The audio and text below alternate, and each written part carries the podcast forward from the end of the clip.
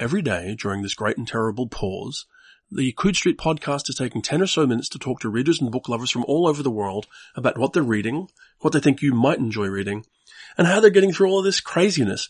Today, I'm delighted to be joined by the brilliant editor, bon vivant, and all-round great guy, David Thomas Moore, who worked at Solaris Books.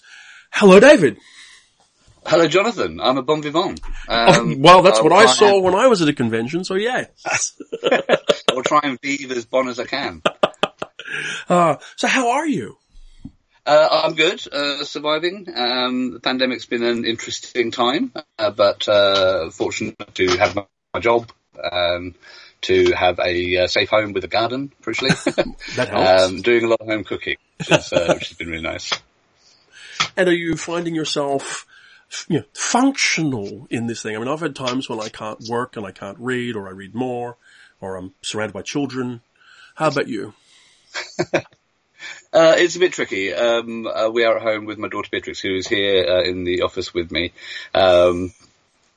which means my wife and I are both trying to hold down jobs and provide entertainment and education for our daughter at the same time, which is a bit of a challenge. But broadly speaking, I'm not finding being at home difficult at all. I quite like the space that we've got. I've set up my study. Normally, if I was working from home, I'd be on the sofa downstairs. But I found after about a week and a half of that, it was doing my back in and doing my head in. So we've got a study set up with like a desk and a proper setup. So it's a fine work environment. And actually I'm finding, as I say, I'm cooking more, wasting less food, taking better care of the house. There's a lot to like about it amidst all of the kind of mental and emotional drain. I think that's fair. I found something not too dissimilar. There's the thing about living where you live, right? Rather than being away from it so much, even though you miss the people who you don't see and all that kind of thing. And it is a different thing. So let me ask you this as well. If you're working and reading, are you reading anything interesting? What are you reading at the moment? And, is it any good? My reading has struggled, finding time.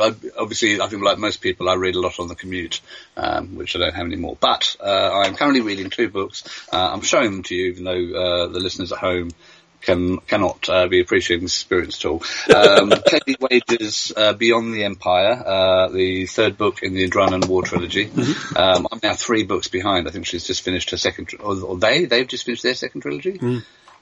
Yeah, they've just finished their second trilogy. But these are fantastic books. Hail is a fantastic character. The best description I heard, I think it's on the back here. An intergalactic The West Wing with more assassination attempts. And it is. It's got that real kind of West Wing vibe of like there's a political crisis, a bunch of people come together, there's a walking, talking sequence, there's like the quick decisions, there's a no, you can't do that, that's crazy. And she's like, no, try me, we're going to do it. Interspersed with this kind of Firefly / Han Solo kind of rollicking criminals in space vibe. It's enormous fun, and I recommend the trilogies very much to anyone. And Tasha Suri's Empire of Sand, still in book one.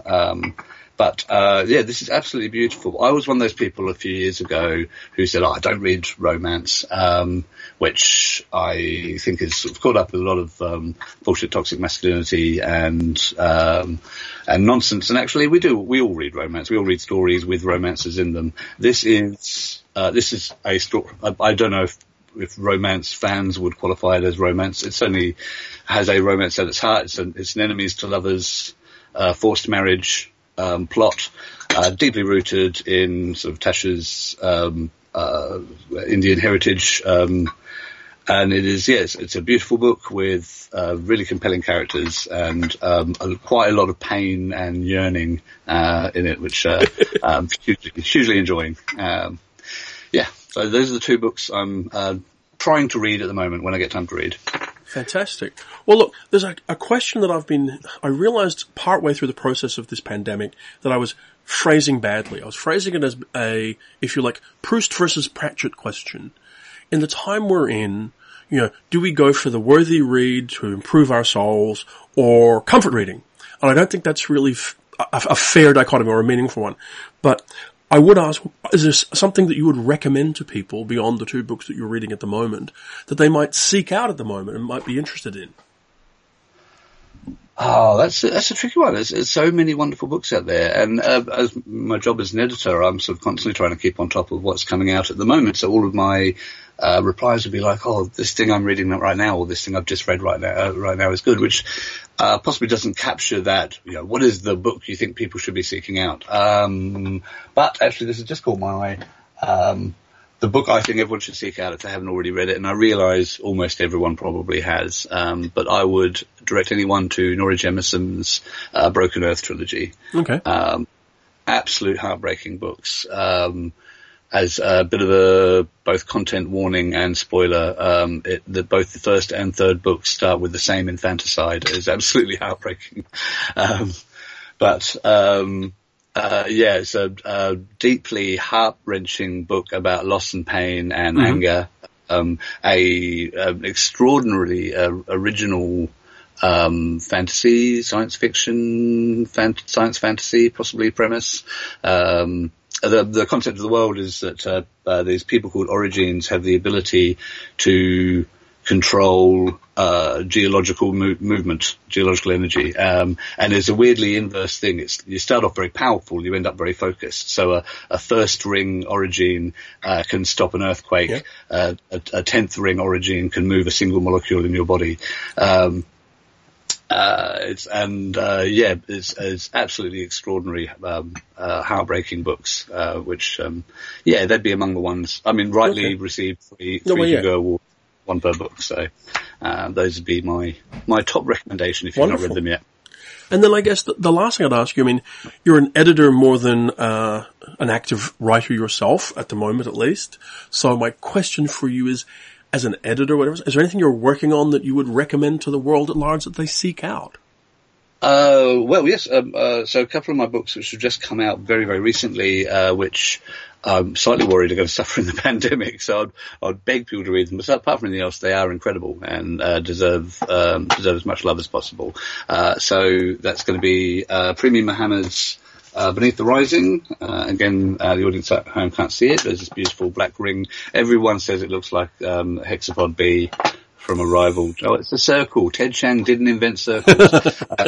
But this is a wonderful coming-of-age, snarky, pop culture reference-filled, lovely, fun story that is also absolutely horrible exploration of the toxic friendships and you know, doomed... love isn't quite the right word. Yeah, doomed love, let's call it that. As well as a Cthulhu horror book, and it is absolutely wonderful. We've pitched it as All the Birds in the Sky meets Lovecraft Country. So that came out in March, and honestly, I think it's going to be on all the Hugo, all the award shortlists next year. Weave the Lightning by Cory L. Lee. This is a also kind of coming of age. I guess that seems to be my zone a bit this year. That was my little girl.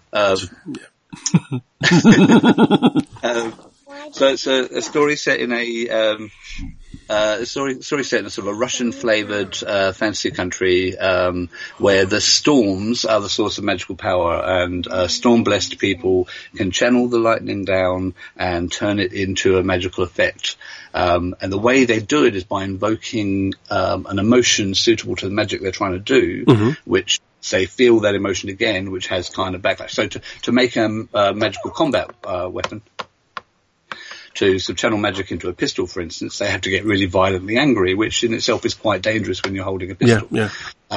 And they have to get violently angry to use the pistol as well. So it's a really interesting, and there's a sort of not second world, kind of spirit world thing in it. You have to go into Susednia to channel magic. So it's a really interesting magical setting with a rich and... emotionally fraught relationship between our heroine, who is the tightrope walker at a circus and part of the resistance underground against the sort of tyrannical military dictatorship, and Garrett, who is the son of the tyrannical military dictator. The storms are just coming back. Magic's just come back to the world. Garrett has a really thorough technical training in magic, but can't somehow grok it. Chelka has a really profound intuitive understanding, but no real training. Between them, as well as a burgeoning relationship, they sort of learn to tap into the potential of magic in this really interesting approach to magic in this world. So, Weave the Lightning and Beneath the Rising. Excellent. And Made to Order. Our robot book. An anthology of sort of stories about labour and sort of socialist ideas, or at least ideas about how we relate to work and to the dignities and liberties of people, where those people are machines.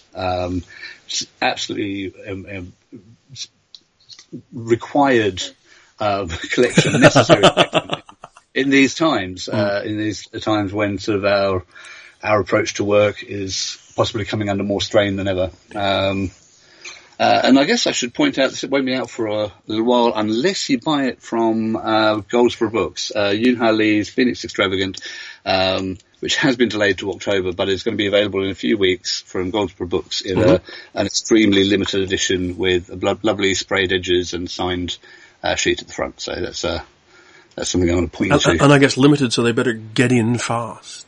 Get in there while you can. Absolutely. I can't remember. It's the Goldsboro Science Fiction and Fantasy Fellowship. I think that's right. Goldsboro. I shall add a link to the show notes when the episode goes out so that everybody can get to it, and to the others as well. And I should ask, since we have a special guest today, does she have a favourite story or a book she thinks people should check out? Oh, what's your favourite book? Well, that's question, because I've already read one of the Harry Potter books, and I like Harry Potter movies. I've watched all of them, the sixth one. Yeah. So did you like the Harry Potter book? Yes, I like the first Harry Potter book. There you go. It's currently my favourite one. Oh, there you go. Well, do you think I could tell other kids about the Harry Potter book? They might like it too. I'll do that. We'll do that. Also, I'm gonna write my own book. Oh yeah, getting into the plugging. Well, I will be looking forward to that. But thank you anyway. Thank you, and thank you very much, David, for making the time today. I genuinely appreciate it. John. Okay. Oh no, I'm really, really grateful to be on this. It's really appreciated. Hello, everyone, and goodbye. Stay safe. Okay.